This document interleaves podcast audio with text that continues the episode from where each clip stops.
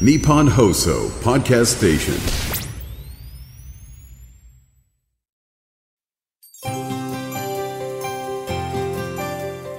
12月30日土曜日日本放送 OK コージーアップ週末増刊号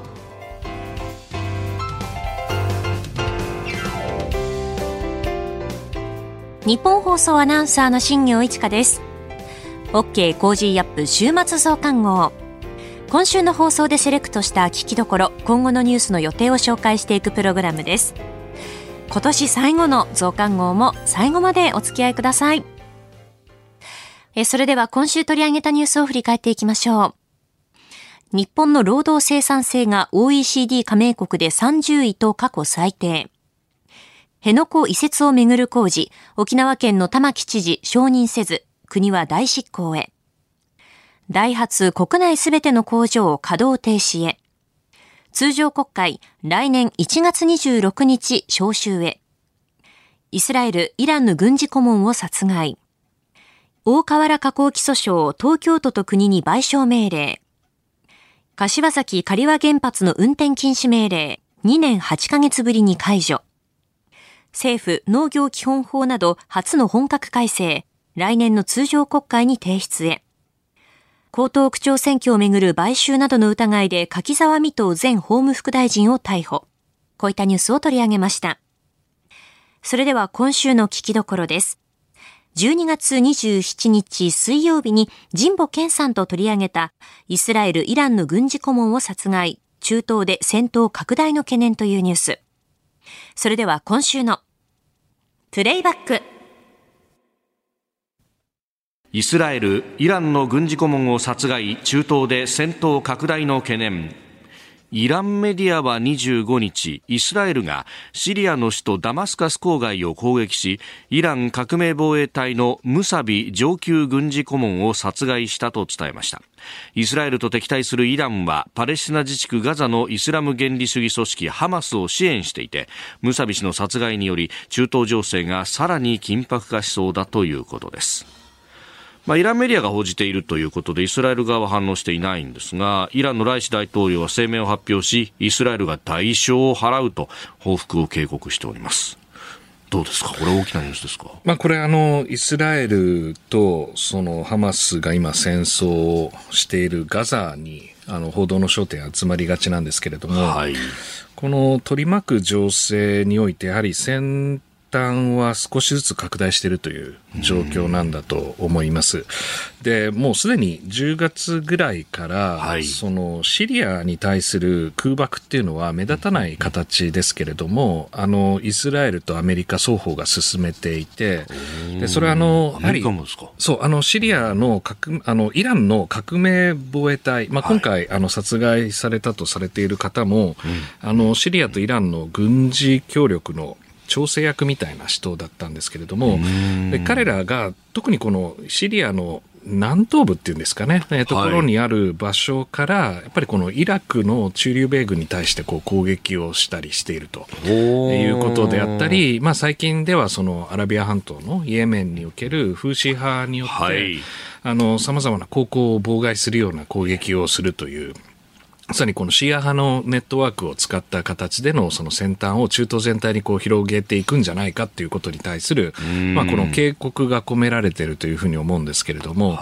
まあ、あの今回はあの結構大きな話になりかねないというふうに、えー、思います。でこの中東の今の問題をどのぐらいこうエスカレートしていくのかっていうことを考えたときに、一つのポイントはやはりこの、はい、えー、その北部にいるヒズボラですよね、はい、レバノン南部のヒズボラがどう同調するかということと、えー、まあ、その先にあるシリア、そしてその先にあるイランなんですね。だからこう3段階ぐらいのエスカレーションのシナリオがあるんですけれども、はい、今回イランが強く反応したことによって、えー、直接ではないかもしれませんけれども、はい、イスラエルやアメリカに対する何らかのこの攻撃、えー、例えばホルムズ海峡とか、はい、フーシ派の攻撃の強化とか、はい、そういったことがあの今後数か月起こりやすくなると。いうふうに思いますね。うん。まあ、かつて、その、ソレイマニという、うこれも革命防衛隊の司令官、交通部隊というところの司令官でしたが、この人がアメリカの攻撃によって殺害された時には、報復でアメリカ軍の基地に対してのミサイル攻撃がありました。今回はイスラエルが、まあ、やったということになると、これイスラエル国内を攻撃すると結構ことが大きくなりますよね。まあ、そうですね。もし、あの、イランが直接この大きな枠組みに加わるということになると、はい、アメリカ国内における対イラン攻撃論みたいなものを、はい、こう、トリガーとして誘発するわけですよね。うんはい、でそうすると、この中東の構図がやはり一変してしまって、より規模の大きい戦闘空間みたいなもので中東を捉えなきゃいけないと。で、アメリカ軍も当然そちらに引き付けられるでしょうし、はい、えー、ウクライナ支援だけじゃなくて、中東にも米軍は大きくコミットするとなると、じゃあ、翻ってインド太平洋、はい、日本を取り巻く安全保障環境で米軍の関与っていうのは大丈夫なのかっていう、こういう問題につながりかねないと。いうのが今、この問題を見るときの重要な視点だと思いますね。うそうすると、そのシーレーンだとか資源の行方だけじゃなくて、はい、こう世界的な地政学がガラッと変わるかもしれない。そうですね。ねあのイランも当然、そのエスカレーションを無制限に広げることが、イランの安全にとっていいとは思ってないはずなので、多分今回にやられた程度のものをどのぐらい返していくかっていうところで、はい、アメリカ軍に対するこの攻撃の焦点を定めると。いうことなんだと思うんですけれども、はい、ただ、どこでそれがさらにエスカレートの次の階段を上っていくのかっていうのは、うんこう見通しがつかないところはありますよね。なので、それが、まあ、あの、仮にアメリカの、えー、まあ、大統領選挙に乗じてですね、はい、強い姿を見せなきゃいけないという。ことになった場合に、あの、アメリカが当初想定していた以上の、はい、えー、対イラン作戦みたいなものを展開を迫られるという可能性さえあるということじゃないかと思いますよね。そして、まあ、今回、あの、風刺派イエメンの、まあ、武装組織に対しての海の防衛というか安全に関してっていうのは、まあ、アメリカが呼びかけて有志国連合で10か国ぐらいでやるということを言ってますけれども、はい、これがさらに別の海域にまで広がってじゃあ日本どうする？みたいな話にもこれなってきますか、まあ、そ当然重要海域なので、はい、まあ、あの石油のシーレーンその他の重要物流の海域ですからホルムズ海峡だけでなくてアラビア半島沖全体を、はい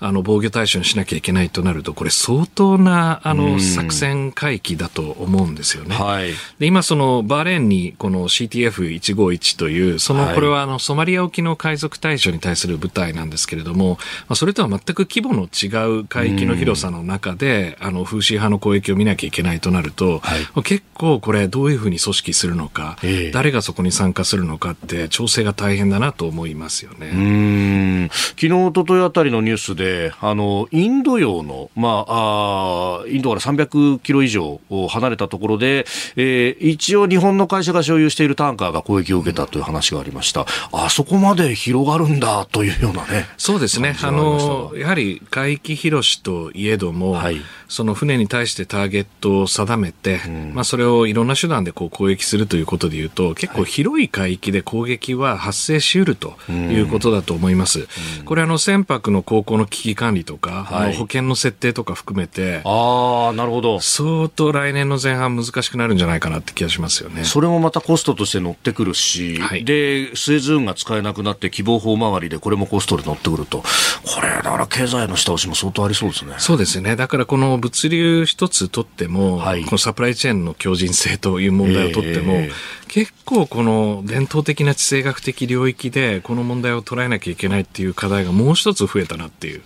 印象ありますね。この後はこれからの一週間のニュースの予定と来週のコメンテーターをご紹介します。どうぞ最後までお楽しみください。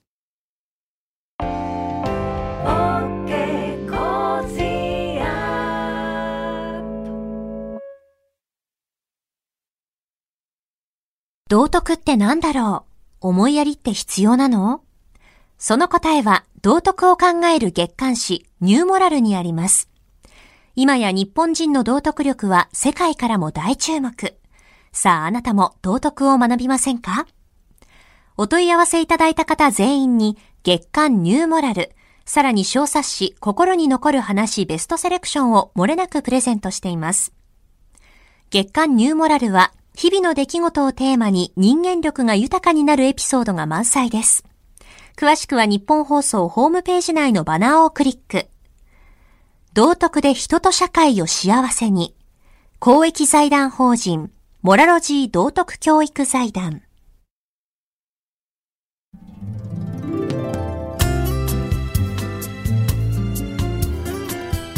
OK Cozy up 週末増刊号。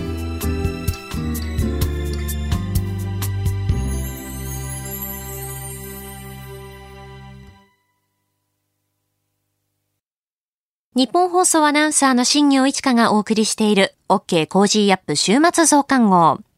えー、ここでニッポン放送からお正月にお送りする番組のお知らせです。えー、まずは1月1日お昼1時からお送りするゴジラニッポン放送70周年特別番組幻のラジオドラマ復活新春ゴジラ談義。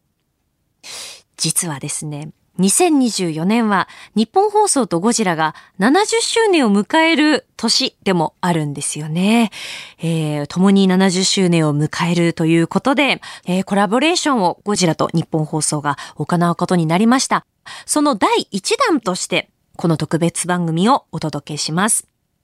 えー、1954年、初代のゴジラは11月3日に公開されましたけれども、ま、日本放送が開局したのは7月15日なんですよね。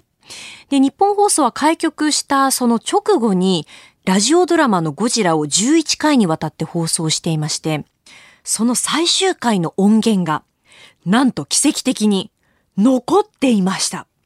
で、さらにですね、1955年には、2作目のゴジラの逆襲の公開前にも、またそのラジオドラマゴジラの逆襲を放送していたようでして、その初回の音声も見つかりました。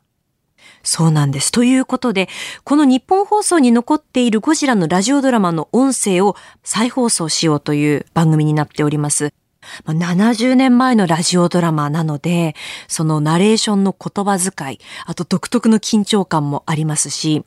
あとは映画の音楽と全く違うんですよ、ラジオドラマの音楽は。でかつ、初代のゴジラのその最終回の音声はですね、初代ゴジラの映画の内容とちょっと違うんですよ。でそのあたりもぜひあの楽しんでいただければなと思っております。そしてそして、えー、このゴジラのラジオドラマを再放送するだけではなく、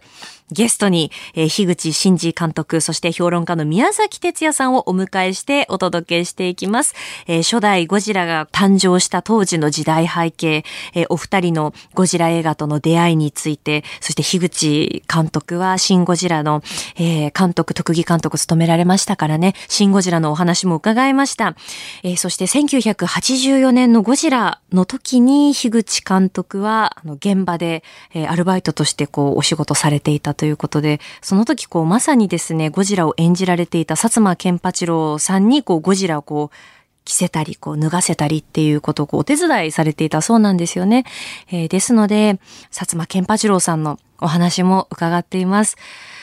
特別番組、ゴジラ、日本放送70周年特別番組、幻のラジオドラマ復活、新春ゴジラ談義は、1月1日月曜日のお昼1時から2時間にわたってお届けしますので、ぜひ、ぜひお聞きください。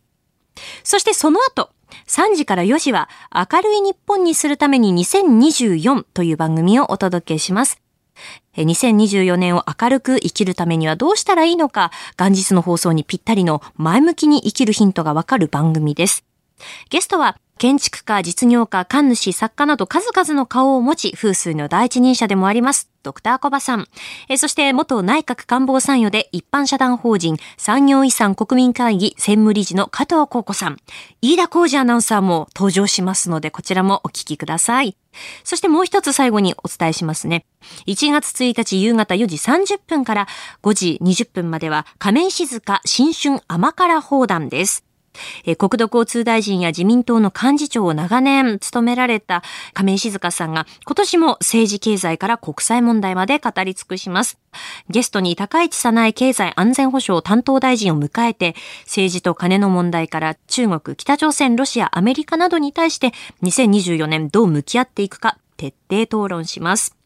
お正月、初詣に行ったり、お家で困ったり過ごしたりする方もいらっしゃるかなと思いますが、ぜひ、そんな時間のお供にしていただけたら嬉しく思います。よろしくお願いします。続いては、これからの予定をお伝えします。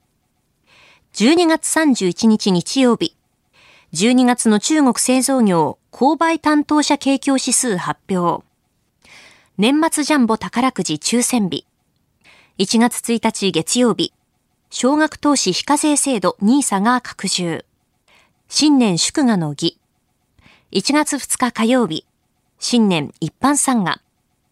東京箱根間往復大学駅伝往路開催。1月3日水曜日、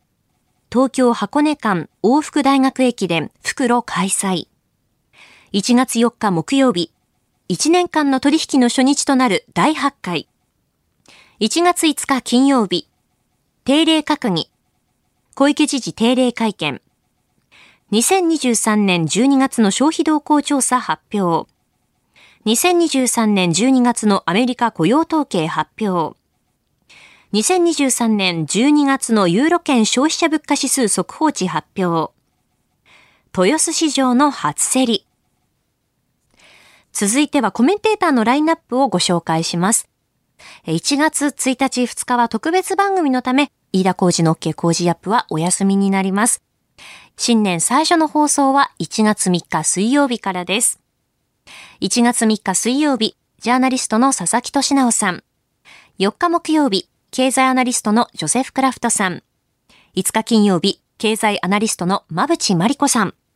コメンテーターの皆さんは6時台からの登場、ニュース解説をしていただきます。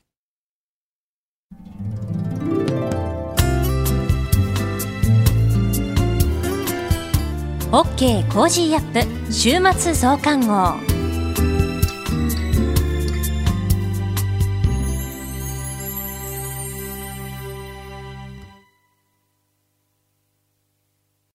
自分よし、相手よし、第三者よし。この三方よしの考え方は、より良い人生を築くための重要な指針です。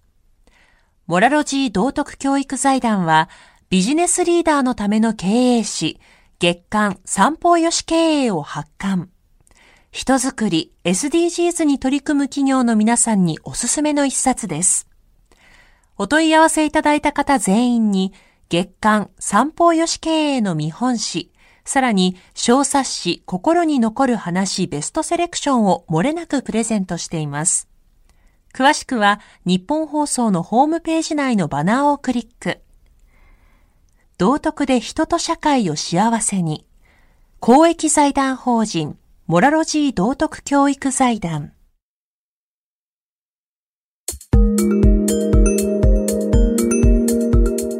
ニッポン放送、飯田浩司の OK Cozy up。平日月曜日から金曜日朝6時から8時までの生放送でお届けしています。ぜひ FM 放送、AM 放送はもちろん、 radiko や radiko のタイムフリーでもお楽しみください。今年もご愛聴いただき本当にありがとうございました。えー、ラジオパークや有楽町サミット、リスナーの皆さんとこう、ようやくまた会うことができた嬉しい一年だったなと思います。来年もよろしくお願いします。良いお年を迎えください。OK Cozy up 週末増刊号。